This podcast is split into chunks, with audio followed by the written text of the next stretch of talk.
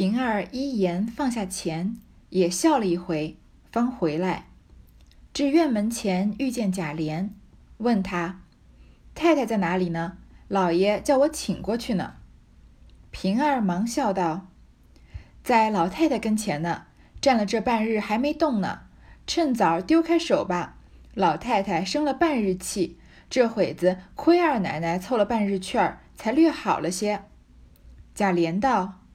我过去只说讨老太太的事下，十四王赖大家去不去？好预备轿子的，又请了太太，又凑了趣儿，岂不好？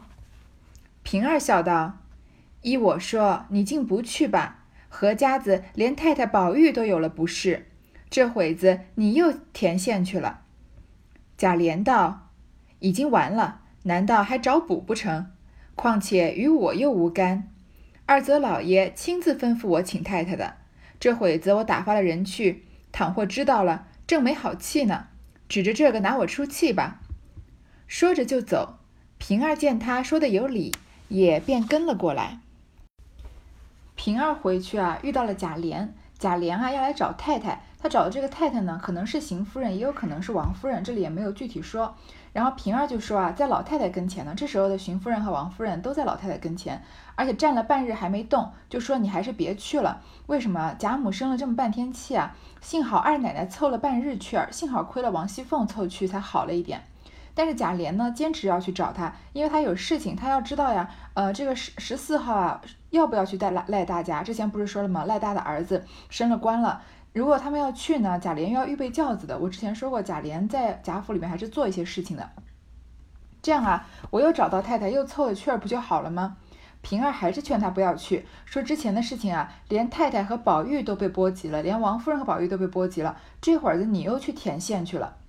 这个填线啊，本来，嗯，这个限度的限，其实在这里面也是沦陷的陷的。这个意思，本来意思呢是砌墙的时候啊，放在墙里面填充的泥土。这里平儿的意思呢是白白去充当牺牲品或者代人受过了。嗯，之前王夫人已经被填线了，你这会儿又去填线，又去代人受过了。贾琏呢就觉得无所谓，因为这件事情已经过去了，还还要再没事找事儿干嘛？而且跟贾琏觉得跟他又没有关系，并且呢是老爷亲自吩咐我请太太。这样说起来，应该是贾赦找让贾琏去找邢夫人了，因为他后面说啊，如果他知道了，会拿我出气的。嗯，我觉得应该只有贾赦会拿贾琏出气啊，贾政应该不太会找贾出气出到贾琏身上的。然后平儿觉得他说的有道理，也就跟着去了。贾琏到了堂屋里，便把脚步放轻了，往里间探头，只见邢夫人站在那里，凤姐儿眼尖，先瞧见了，先瞧见了。使眼色儿不命他进来，又使眼色与邢夫人，邢夫人不便就走，只得倒了一碗茶来，放在贾母跟前。贾母一回身，贾琏不防，便没躲伶俐。贾母便问：“外头是谁？倒像个小子，一伸头。”凤姐儿忙起身说：“我也恍惚看见一个人影儿，让我瞧瞧去。”一面说。一面起身出来，贾琏忙进去陪笑道：“打听老太太十四可出门，好预备轿子。”贾母道：“既这么样，怎么不进来？又做鬼做神的。”贾琏陪笑道：“见老太太玩牌，不敢惊动，不过叫媳妇出来问问。”贾母道：“就忙到这一时，等他家去，你问多少问不得。”哪一遭你这么小心来着？又不知是来做耳报神的，也不知是来做探子的，鬼鬼祟祟的，倒唬了我一跳。什么好下流种子？你媳妇和我玩牌呢，还有半日的空，你家去再和那赵二家的商量治你媳妇去吧。说着，众人都笑了。鸳鸯笑道：“鲍二家的老祖宗又拉上赵二家的。”贾母也笑道：“可是。”我哪里记得什么抱着背着的？提起这些事来，不由我不生气。我进了这门子做重孙子媳妇起，到如今我也有了重孙子媳妇了，连头带尾五十四年，凭着大惊大险、千奇百怪的事，我也惊了些，从没经过这些事，还不离了我这里呢。贾琏不听平儿的劝啊，坚持要去贾母那里，果然就吃了亏了。他先到堂屋呢，先把脚步放轻了，本来还往里面探头，本来就鬼鬼祟祟的，看到邢夫人在那边，因为邢夫人是站在那里啊，因为她被贾母教训了嘛，她不可能就直接加入贾母来玩牌了，对吧？凤姐儿眼睛很尖，她就瞧见了，她先跟贾琏使眼色，不命他进来，就是叫他不要进来，然后呢又递眼色给邢夫人，让邢夫人呢找个机会先出去，但是邢夫人不方便走，只好倒了一碗茶放在贾母身前。那贾母回身的时候啊。贾琏这个人动作又不伶俐，一不小心被贾母看到了，然后贾母问是谁，说好像个小子，一伸头像个男的。那内内院里面很少会有男的嘛，那能进来的肯定是有事情要通报的，或者就是像贾琏啊、贾宝玉这样的家里的主人。凤姐就只好赶起赶紧赶紧起身说：“哦，我好像也看到了，让我去瞧一瞧。”然后呢就出来，这个时候贾琏也也没地方躲了，只好进来就问老太太十四要不要出门，要不要预备轿子这件事情。那贾母就觉得很奇怪，说你在外面做鬼做神的干嘛？干嘛在那边探头探脑的呢？贾琏啊，只好说是看见老太太玩牌，不敢惊动，我就叫媳妇儿出来问问，说我是来找王熙凤的，出来问问她。贾母就有点生气了，说你你要问王熙凤，你一定要在这个时候问吗？你等她回家去慢慢问不就行了吗？你什么时候做事情这么小心啊？这是一种讽刺的语气吧？不知道你是不是来做耳报神的？耳报神啊，就是暗中通风报信的人。耳报神在民间的传说中啊，是附在呃某些人耳朵里面的神仙，就听到那些人平常讲的别人听不到的话，然后跟别人来通风报信。也不知道啊，还是说你来做探子的，鬼鬼祟祟的，把我吓一跳，然后就骂了贾琏是下流种子，说你的媳妇儿在和我玩牌呢，还要再玩半天呢。接下来这句啊，说你再和那个赵二家的商量治你媳妇儿去吧。这里贾母是把赵二家、鲍二家的之前跟贾琏偷情这个鲍二家的记错了，记成赵二家的。他这里是拿这件事情讽刺他，说你你怎么这个时候你媳妇忙跟我玩牌呢？你不如就趁空再去找那个鲍二家的偷偷情，想一想怎么害死你媳妇吧。就是在重提王熙凤生日那天的事情。鸳鸯就修正了贾母啊，不说不是赵二家的，看来贾府正真的有一个赵二，也有一个赵二家的。鸳鸯说啊是鲍二家的。贾母就说啊，我管他什么抱着背着的，他我这种吓人的事情他也不记得，提起来就生气。贾母啊，原来在荣国府已经待了五十四年了，她进门的时候呢是重孙子媳妇儿，可见是贾兰这一辈的，像相当于是贾兰的妻子。你看，因为你看从贾母这一辈开始，嗯，贾政他们、贾赦他们是儿子辈嘛，那贾宝玉他们是孙子辈，再到贾兰他们就是重孙子辈了吧？所以他贾贾母进荣国府的时候是类似于贾兰的妻子，这么小的辈分啊，现在已经到他自己有重孙子媳妇了，连头带尾了五十四年，什么事情他都见过，大风大浪都见过了，倒是没经历过贾琏之前做出来这些荒谬的事情。然后他越想越气啊，说你还不离了我这儿呢。贾琏一声不敢说，忙退了出来。平儿站在窗外，悄悄地笑道。我说着你不听，到底碰在网里了。正说着，只见邢夫人也出来。贾琏道：“都是老爷闹的，如今都搬在我和太太身上。”邢夫人道：“我把你没孝心雷打的下流种子，人家还替老子死呢，白说了几句你就抱怨了，你还不好好的呢？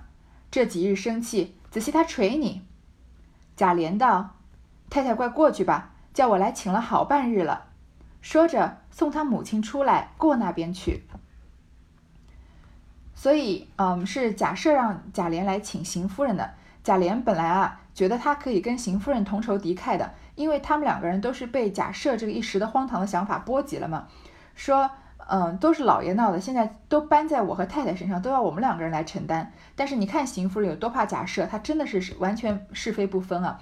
她的亲生亲儿子跟她说这话，她还骂他儿子，说他没孝心，雷打的下流下流胚子。为什么人家还替老子死呢？说了几句你就抱怨了，但是他也不想想那些替自己父亲死的人，一般都是一种深明大义的，呃，为了就是嗯。比如说国难当头啊，或者这样的事情才会去为父亲死。那父亲要纳自己的母亲，呃，他的父亲要纳自己的奶奶房里的丫鬟，结果被骂了，这算什么？嗯，要替父亲死的事情啊？这根本就是很荒唐的事情。结果邢夫人就是不分，呃，没有没有任何判断的，嗯，没有任何。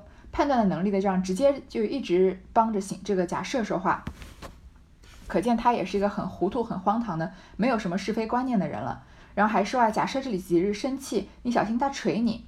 贾琏就叫邢夫人呢，快快点去找贾赦。看来贾赦啊是等不及要问鸳鸯的事了。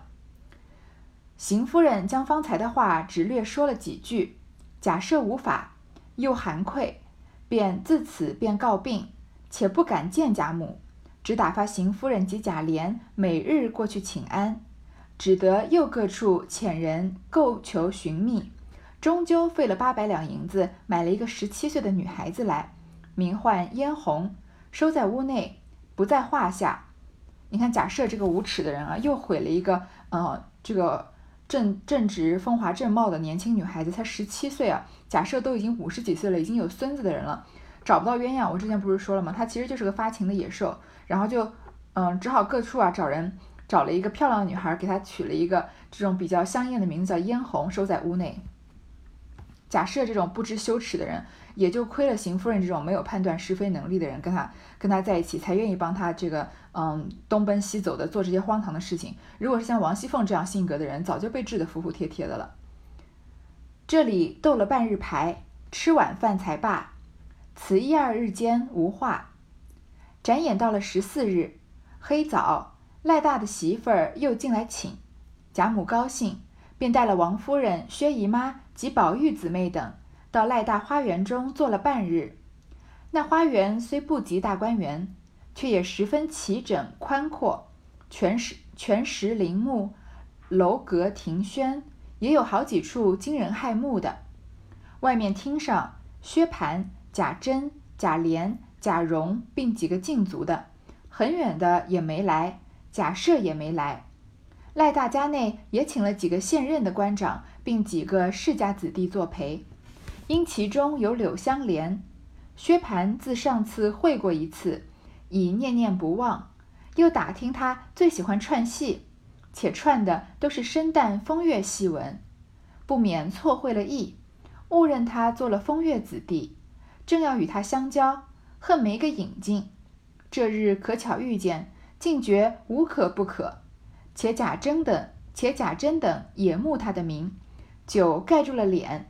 就求他串了两出戏，下来一席和他一处坐着，问长问短，说此说彼。十四这一日啊，是赖大要请贾府的人吃饭的日子。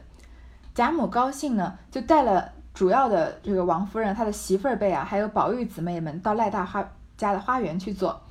你看，可见贾府的仆人不都是穷人吧？嗯，虽然我们前面看到。嗯，袭人家可能是挺穷的，但是赖大他毕竟不是普通的仆人啊，他是个管家，也算是半个主人了吧。而且他儿子呢又升官，这个飞黄腾达了，所以赖大家还是颇颇殷实的。他的花园里面啊，虽然比不上大观园，但是呢也非常的整齐宽阔，也是一个殷实的人家了。然后还有好几处啊惊人骇目的，能让贾家的人也觉得眼前一亮的。赖大呢就请了贾家主要这几个主人辈啊，没有请什么远的人。贾赦也没来，之前才刚说过，贾赦他羞愧难当嘛，所以就称病哪也不去了。然后又请了几个现任的官长和世家子弟作陪，所以这个时候才说到了薛蟠也来了。嗯，其中呢还有一个人叫做柳香莲，这个柳香莲是谁呢？我们后面再说。但是我们知道的什么？薛蟠这个人，他嗯。他有这个龙阳之癖搞同性恋这件事情，我们好像应该已经知道了吧？因为他在嗯顽童闹学堂的时候就已经说过了，他两个一个叫香莲，一个是玉爱的，对吧？都嗯都被柳香这个都被薛蟠玩过，还有这个金荣，所以才导致了顽童闹学闹学堂那一章的那些嗯比较荒诞的事情。薛蟠见过柳香莲一次啊，已经对他念念不忘，可见柳香莲也是个长得很标致的男人，而且打听到他他喜欢串戏。串戏呢，就是不是嗯职业的戏子，戏子是专门演戏的，那他们就相当于是票友，平常喜欢爱好是自己扮成这个嗯戏里面的人，然后去上台上台上演，但是并不以这个谋生。而且柳湘莲喜欢的呢是生旦风月戏文，所以可能都是一些爱情故事，小生小旦嘛，就是俊男美女这样的戏。于是，嗯。薛蟠呢就有点误会，以为啊他也是个风月子弟，以为他跟自己一样也是那种嗯寻花喜欢寻花问柳的男就跟男女通吃的人呢。正好正想要跟他相交啊，但是没有人引荐。这次遇见他啊，竟觉得无可不可，竟然觉得好像一定要去认识他了。而且贾珍、贾贾珍他们也是个，也是那种老色鬼，对吧？嗯，贾府的几个著名的呃老色鬼，从嗯贾赦这一辈开始呢，贾赦这个人本人，然后下面斜玉旁的贾珍、贾琏，再到草字头的贾蓉，这几个人都不是什么好东西啊，都是都是这个嗯，反正就是见了女人就见色忘义，什么事情都忘光了这样的人。贾珍也喜欢他，酒盖住了脸，喝多了嘛，就求他串了两出戏。然后呢，等柳湘莲演完啊，又移席跟他一处坐着，把自己的席位移到他旁边，跟他说长说短，就跟他套近乎嘛。那柳湘莲原是世家子弟，读书不成，父母早丧，素性侠爽，素性爽侠，不拘细事，酷好耍枪舞剑，赌博吃酒，以致棉花卧柳。吹笛弹筝，无所不为。因他年纪又轻，生得又美，不知他身份的人，却误认作幽灵一类。那赖大之子赖尚荣与他素习交好，故他今日请来作陪。不想酒后别人有可，独薛蟠又犯了旧病。他心中早已不快，得便意欲走开完事，无奈赖尚荣死也不放。赖尚荣又说。方才宝二爷又嘱咐我，才一进门虽见了，只是人多不好说话，叫我嘱咐你散的时候别走，他还有话说呢。你既一定要去，等我叫出他来，你两个见了再走，与我无干。说着，便命小厮们到里头找一个老婆子，悄悄告诉，请出宝二爷来。那小厮去了没一盏茶时，果见宝玉出来了。赖尚荣向宝玉笑道：“好叔叔，把他交给你，我张罗人去了。”说着一进去了。原来啊，这个柳湘莲也不是普通出身，她是世家子弟，就是家里是做官的，但是呢，她读书读得不好，父母呢又早死了。他所以，他平常啊，因为没有人管他嘛，他就素性爽侠，也不拘小节，就喜欢啊耍枪舞剑。柳湘莲是有一点功夫的，所以他薛蟠才会在他身上吃了亏。所以呆霸王调情遭苦打嘛，一般那个没有点拳脚功夫的，也不可能把薛蟠打打成什么样子，对吧？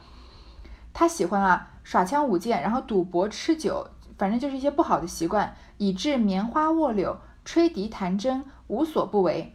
棉花卧柳这个词看上去挺。浪漫的感觉是不是啊？喝酒啊，然后作诗啊，然后兴兴致所致，就在啊花这个花丛或者柳树之间就睡下去呢？其实意思没有这么高级啊。其实莲莲棉花卧柳就是嫖妓的意思。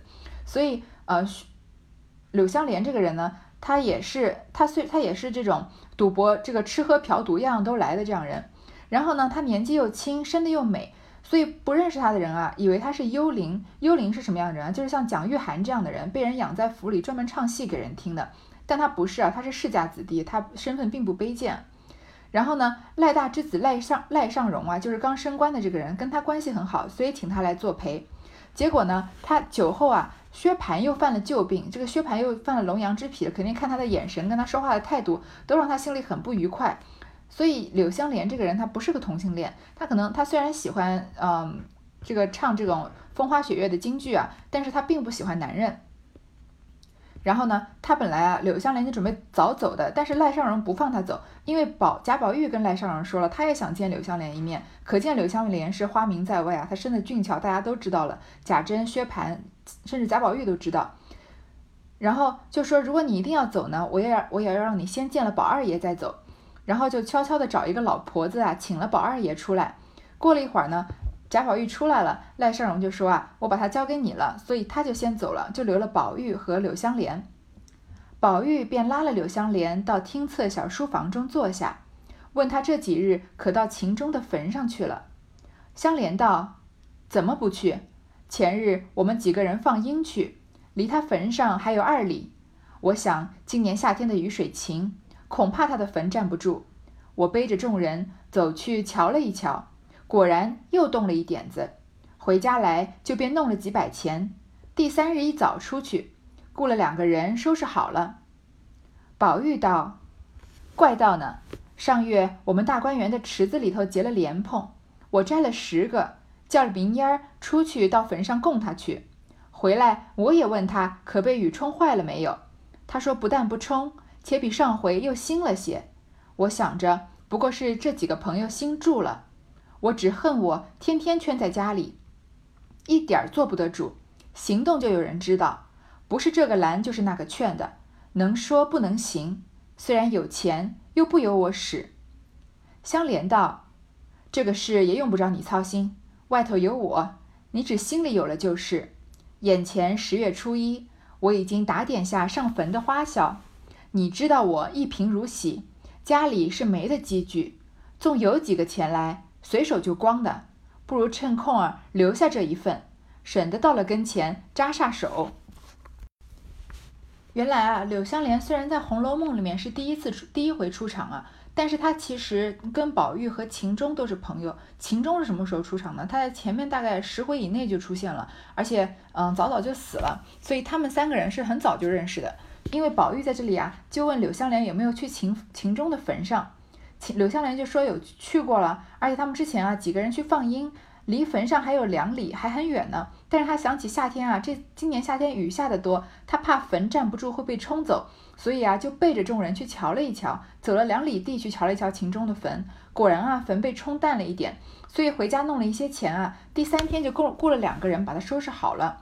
宝玉就说啊，怪不得，因为之前宝玉也是一直想着秦钟的。我们知道宝玉这个人是个嗯，对死者死人有情有义的人，不管是对金钏还是对秦钟，都是这样子。然后啊。之前大观园池子里结了莲蓬，他就摘了十个，让明烟呢去秦钟的坟上供，然后回来又问明烟说有没有雨水，有没有把秦钟的坟给冲坏。明烟呢，可见明烟是在柳湘莲书呃修坟之后去的，说不仅没坏啊，还比上回又新了一些。贾宝玉这里就抱怨自己啊，我天天都被圈在家里面，什么事情都做不了主，做什么事情呢都有人知道，都有人通报，不是这个人拦就是那个人劝的。虽然家里有钱呢，他又用不了。他想给他的好朋友死死去的好朋友修一修坟啊，肯定都没这个能力。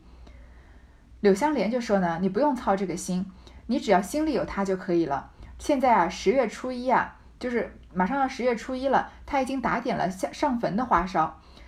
柳湘莲这个人虽然没有什么钱啊，但是他是个及时行乐的人，只要有钱随手就花光。然后他觉得重要的事情，他立刻就做，所以不如留了一点钱啊，到十月初一的时候，嗯。”给秦钟上坟用。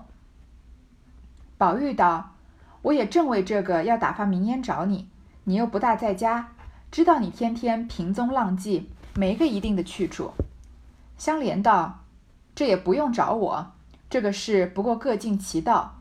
眼前我还要出门去走走，外头逛个三年五载再回来。”宝玉听了，忙问道：“这是为何？”柳香莲冷笑道。你不知道我的心事，等到跟前，你自然知道。我如今要别过了。宝玉道：“好容易会着，晚上同散岂不好？”香莲道：“你那令姨表兄还是那样，在坐着未免有事，不如我回避了倒好。”宝玉想了一想，道：“既是这样，倒是回避他为是。只是你要果真远行，必须先告诉我一声。”千万别悄悄的去了。说着，便滴下泪来。柳湘莲道：“自然要辞的，你只别和别人说就是。”说着，便站起来要走，又道：“你们进去，不必送了。”说到给秦钟上坟呢，宝玉就说：“啊，我也要为这个找让明烟来找你呢。但是柳湘莲这个人啊，平踪浪迹，很很少能找到他的人，也没有一定的去处，很少在家。”柳湘莲说呢，你倒也不用找我这种事情啊，不过各尽其道。你想，你心里想他就可以。那这种修坟啊、上坟的事情，我去做。现在呢，我还要出门走走，去外面逛个三年五载再回来。你看柳湘莲这个人性格也是比较自由的，他一出去就能出去个三年五载也不回来。其实，嗯，在前面很很前面，嗯，《好汉好了歌》那里面，嗯，有一句啊，叫做“训有方，保不定日后做强梁，做强梁”。这一句呢，在支批本上就有啊，说的说这一句说的是柳湘莲一干人。嗯，这句话一开始我们在解释好了歌的时候说过，这个父母啊，嗯，教育儿女有方啊，但是也说不定儿女在父母死了以后呢，就会沦为强盗。这里知批本的意思是暗示柳湘莲之后啊，跟呃强盗有瓜葛，所以柳湘莲这一次逛了三年五载，呃，是不是跟强盗种下了瓜葛？当然，他回来以后的事情我们还是知道的，就是在前面八十回之前还之内还是写到的。但是，是不是在三年五载之内跟强盗有一些瓜葛之后，以后也沦为强盗了呢？这个我们就不知道了。但是你能看得出来，柳湘莲这种，嗯嗯，就是天南海北，就是到处走的。非常自由自在的性格，倒是有可能，嗯，做了做这种强盗，或者是有可能做侠盗，可能不是专门劫富济贫啊，这样的也是有可能的。但是宝玉这里听说柳湘莲要三三年五年再回来，就问他为什么。柳湘莲呢就冷笑的说：“你不知道我的心事，等到跟前啊，你自然知道。”柳湘莲呢，我们说燕雀安知鸿鹄之志嘛。贾宝玉这种在呃荣国府圈养长大的人，哪能了解柳湘莲柳湘莲这样从小父母双亡的自己一个人就是呃闲云野鹤的这样的性格呢？所以说啊，就到到时候的时候，你自然知道。但是宝玉就说啊，我们好不容易才见到，那晚上我们一起走不好吗？